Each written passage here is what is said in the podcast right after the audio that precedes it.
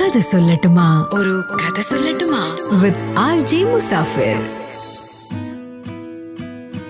എനിക്കിനി പറയാനുള്ളത് വിഷ്ണു കാഞ്ചൻ എന്നൊരു എഴുത്തുകാരന്റെ കഥയാണ്.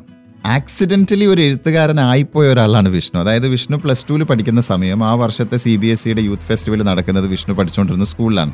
അപ്പോൾ ആ സ്കൂളിൽ നിന്ന് ഇംഗ്ലീഷ് കഥ എഴുതാൻ വേണ്ടിയിട്ട് ഒരു കുട്ടിയുടെ പേര് കൊടുത്തിട്ടുണ്ടായിരുന്നു. ഈ മത്സരം കറക്റ്റ് തുടങ്ങാനിരിക്കുന്ന സമയത്ത് ആ കുട്ടിയെ കാണാനില്ല. അപ്പോഴാണ് ടീച്ചർക്ക് വേറെ ആരെങ്കിലും പിടിച്ച് അവിടെ ഇരുത്തേണ്ടെന്ന ഒരു സ്ഥിതി വന്നപ്പോൾ വിഷ്ണുവിനെ പിടിച്ചിരുത്തിയിട്ട് കഥ എഴുതാൻ പറയുന്നത് വിഷ്ണുവിനെ കൊണ്ടാവുന്നത് പോലെയൊക്കെ വിഷ്ണു പറഞ്ഞു നോക്കി എന്നെ കൊണ്ട് ഇത് പറ്റില്ല എന്ന്. പക്ഷെ വേറൊരു ഓപ്ഷൻ ഇല്ലാത്തത് കൊണ്ട് ടീച്ചർ വിഷ്ണുവിനെ കൊണ്ട് കഥ എഴുതിപ്പിച്ചു. യഥാർത്ഥത്തിൽ വിഷ്ണു എന്താണ് അവിടെ എഴുതി വെച്ചതെന്നറിയോ? അമേരിക്കൻ ആർമി ഇറാഖിലുള്ള സമയമാണ്. അതിനെ ബേസ് ചെയ്ത് അവിടെ എന്തോ വായിച്ച ഒരു ആർട്ടിക്കിളാണ് ബേസിക്കലി എന്റേതായ ഞാൻ കഥ എന്ന് പറഞ്ഞ് എഴുതി വെച്ചത്. പക്ഷെ റിസൾട്ട് വന്ന് നോക്കുമ്പോൾ എന്ത് സംഭവിച്ചു എന്ന് പറഞ്ഞാൽ ഈ കഥക്ക് ഫസ്റ്റ് പ്രൈസ് ആക്ച്വലി അത് വിഷ്ണുവിന്റെ ലൈഫിൽ ഒരു ടേണിംഗ് പോയിന്റ് ആയിരുന്നു. റൈറ്റ് ഫ്രം ദ ബിഗിനിങ് വിഷ്ണുവിനെ പഠിപ്പിച്ചുകൊണ്ടിരുന്ന ഒരു ടീച്ചറായിരുന്നു നളിനി. ഇതേ നളിനി ടീച്ചർ തന്നെയാണ് ഒരു സ്റ്റോറി റൈറ്റ് ചെയ്യാൻ വേണ്ടിയിട്ടും വിഷ്ണുവിനെ പിടിച്ചിരുത്തിയത്. അങ്ങനെ അതിനുശേഷം വിഷ്ണു ചെറിയ ചെറിയ കഥകളൊക്കെ എഴുതി തുടങ്ങി. പിന്നെ കുറച്ച് വലുതെന്തെങ്കിലും എഴുതണമെന്ന് തീരുമാനിച്ച ഒരു വലിയ നോവലൊന്നും എഴുതാൻ പറ്റിയിട്ടില്ല. ഒരു മിനി നോവൽ എഴുതി സ്മൈൽ എന്നായിരുന്നു അതിന്റെ പേര്. അത് പബ്ലിഷ് ചെയ്യാനുള്ള സൗകര്യമൊന്നും ഉണ്ടായിരുന്നില്ല. അതുകൊണ്ട് ഒരു ബുക്കായിട്ട് അത് അവൈലബിൾ ആയിട്ടില്ല. ആദ്യം ബ്ലോഗിൽ എഴുതി പിന്നീട് അതൊരു ഇ ബുക്കായിട്ട് ഓൺലൈനിൽ പബ്ലിഷ് ചെയ്തു. അതിനുശേഷം വീണ്ടും ഒരു കുഞ്ഞു നോവൽ എഴുതി അതും ഇതുപോലെ ഓൺലൈനിൽ പബ്ലിഷ് ചെയ്തു. അതിനുശേഷം ഒരു നോവൽ പുസ്തകമായിട്ട് തന്നെ എനിക്ക് പബ്ലിഷ് ചെയ്യണം എന്നുള്ളൊരു തീരുമാനത്തിലെത്തി വിഷ്ണു. അങ്ങനെ കുറേ നാളുകളായിട്ട് മനസ്സിലുള്ള ഒരു കോൺസെപ്റ്റിനെ വെച്ച് ഒന്നര വർഷം സമയം എടുത്തിട്ട് ഒരു നോവൽ എഴുതി പൂർത്തിയാക്കി. ആകെ കുറച്ച് കഥ എഴുതിയ അനുഭവം മാത്രമേ ഉള്ളൂ. എങ്ങനെയാണ് ഒരു പുസ്തകം പബ്ലിഷ് ചെയ്യുന്നതെന്നൊന്നും വിഷ്ണുവിന് അറിയില്ല. അങ്ങനെ ഗൂഗിളിൽ സെർച്ച് ചെയ്ത് നോക്കി how to publish a book അപ്പോൾ ഒരുപാട് പബ്ലിഷേഴ്സിന്റെ ഡീറ്റെയിൽസ് ഒക്കെ വരുന്നുണ്ട്.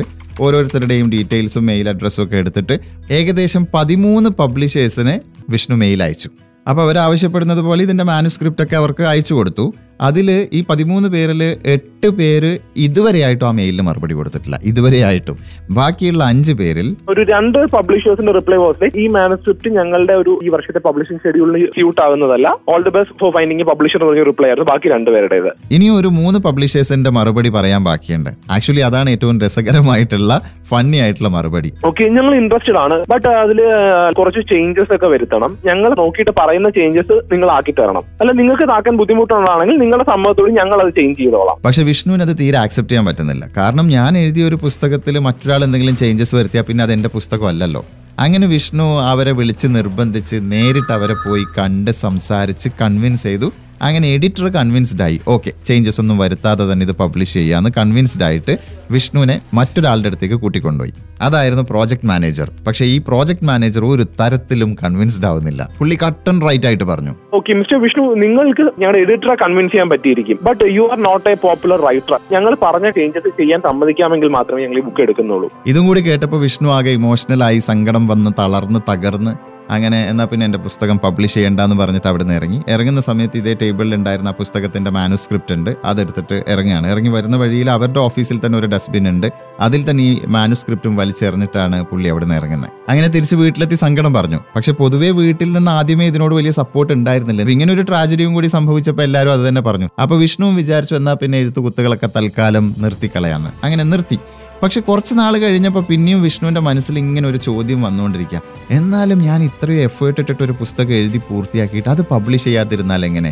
അങ്ങനെയാണ് പല സമയത്തും വിഷ്ണുവിനെ സഹായിച്ചിട്ടുള്ള ഒരു ചേട്ടന്റെ അടുത്തേക്ക് വിഷ്ണു പോകുന്നത്. അങ്ങനെ വിഷ്ണു ആ ചേട്ടനോട് പോയിട്ട് ചോദിച്ചു how to publish a book ആ ചേട്ടന്റെ പേര് പറഞ്ഞാൽ നിങ്ങൾ അറിയും G double O L E Google അപ്പൊ ആശാൻ കാര്യങ്ങളൊക്കെ പറഞ്ഞു കൊടുത്തു. ഡി ടി പി ചെയ്യണം പിന്നീട് ബുക്കിന് ഒരു കവർ വേണം ഒന്ന് എഡിറ്റ് ചെയ്യണം പിന്നീട് ഓഫ് കോഴ്സ് പ്രിന്റ് ചെയ്യണം ഇതാണ് ബേസിക് കാര്യങ്ങൾ അങ്ങനെ ഒരു സുഹൃത്തിനെ കൊണ്ട് കവർ ഡിസൈൻ ചെയ്യിപ്പിച്ചു വേറൊരു ഫ്രണ്ടിനെ കൊണ്ട് എഡിറ്റും ചെയ്യിപ്പിച്ചു.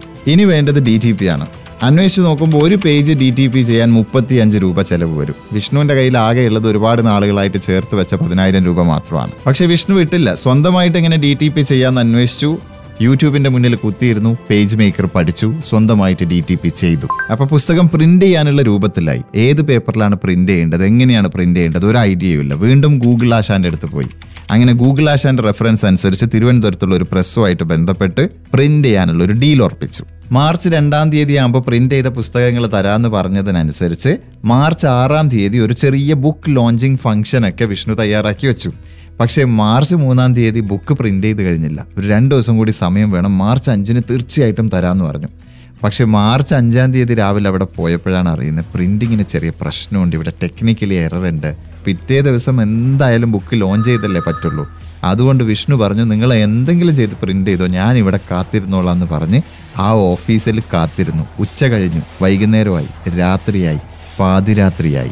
പുലർച്ചെ രണ്ട് മണിക്കാണ് പ്രിന്റ് ചെയ്ത പുസ്തകം കിട്ടുന്നത്. അതും കൊണ്ടുവന്നിട്ടാണ് വിഷ്ണു കിടന്നുറങ്ങുന്നത്. അങ്ങനെ ആ പുസ്തകം കുറച്ച് പേരൊക്കെ വാങ്ങിച്ച് വായിച്ചു. ആ കൂട്ടത്തിൽ നിന്നൊരു പെൺകുട്ടി കുറച്ച് നാൾ കഴിഞ്ഞപ്പോൾ വിഷ്ണുവിനെ വിളിച്ചിട്ട് ചോദിച്ചു ഞാനൊരു കഥ എഴുതിയിട്ടുണ്ട് അതൊന്ന് വായിച്ചു നോക്കാമോ? അങ്ങനെ ആ കഥ വായിച്ച് നോക്കി വിഷ്ണു തിരിച്ചു ചോദിച്ചു ഈ പുസ്തകം ഞാൻ പബ്ലിഷ് ചെയ്തോട്ടെ? എന്ന്. കാരണം ഓൾറെഡി ഒരു പുസ്തകം ഒറ്റയ്ക്ക് പബ്ലിഷ് ചെയ്തതിന്റെ ഒരു എക്സ്പീരിയൻസ് ഉണ്ടല്ലോ. അന്ന് തുടങ്ങിയതാണ് വിഷ്ണുവിന്റെ പബ്ലിഷിംഗ് ഹൗസിന്റെ യാത്ര.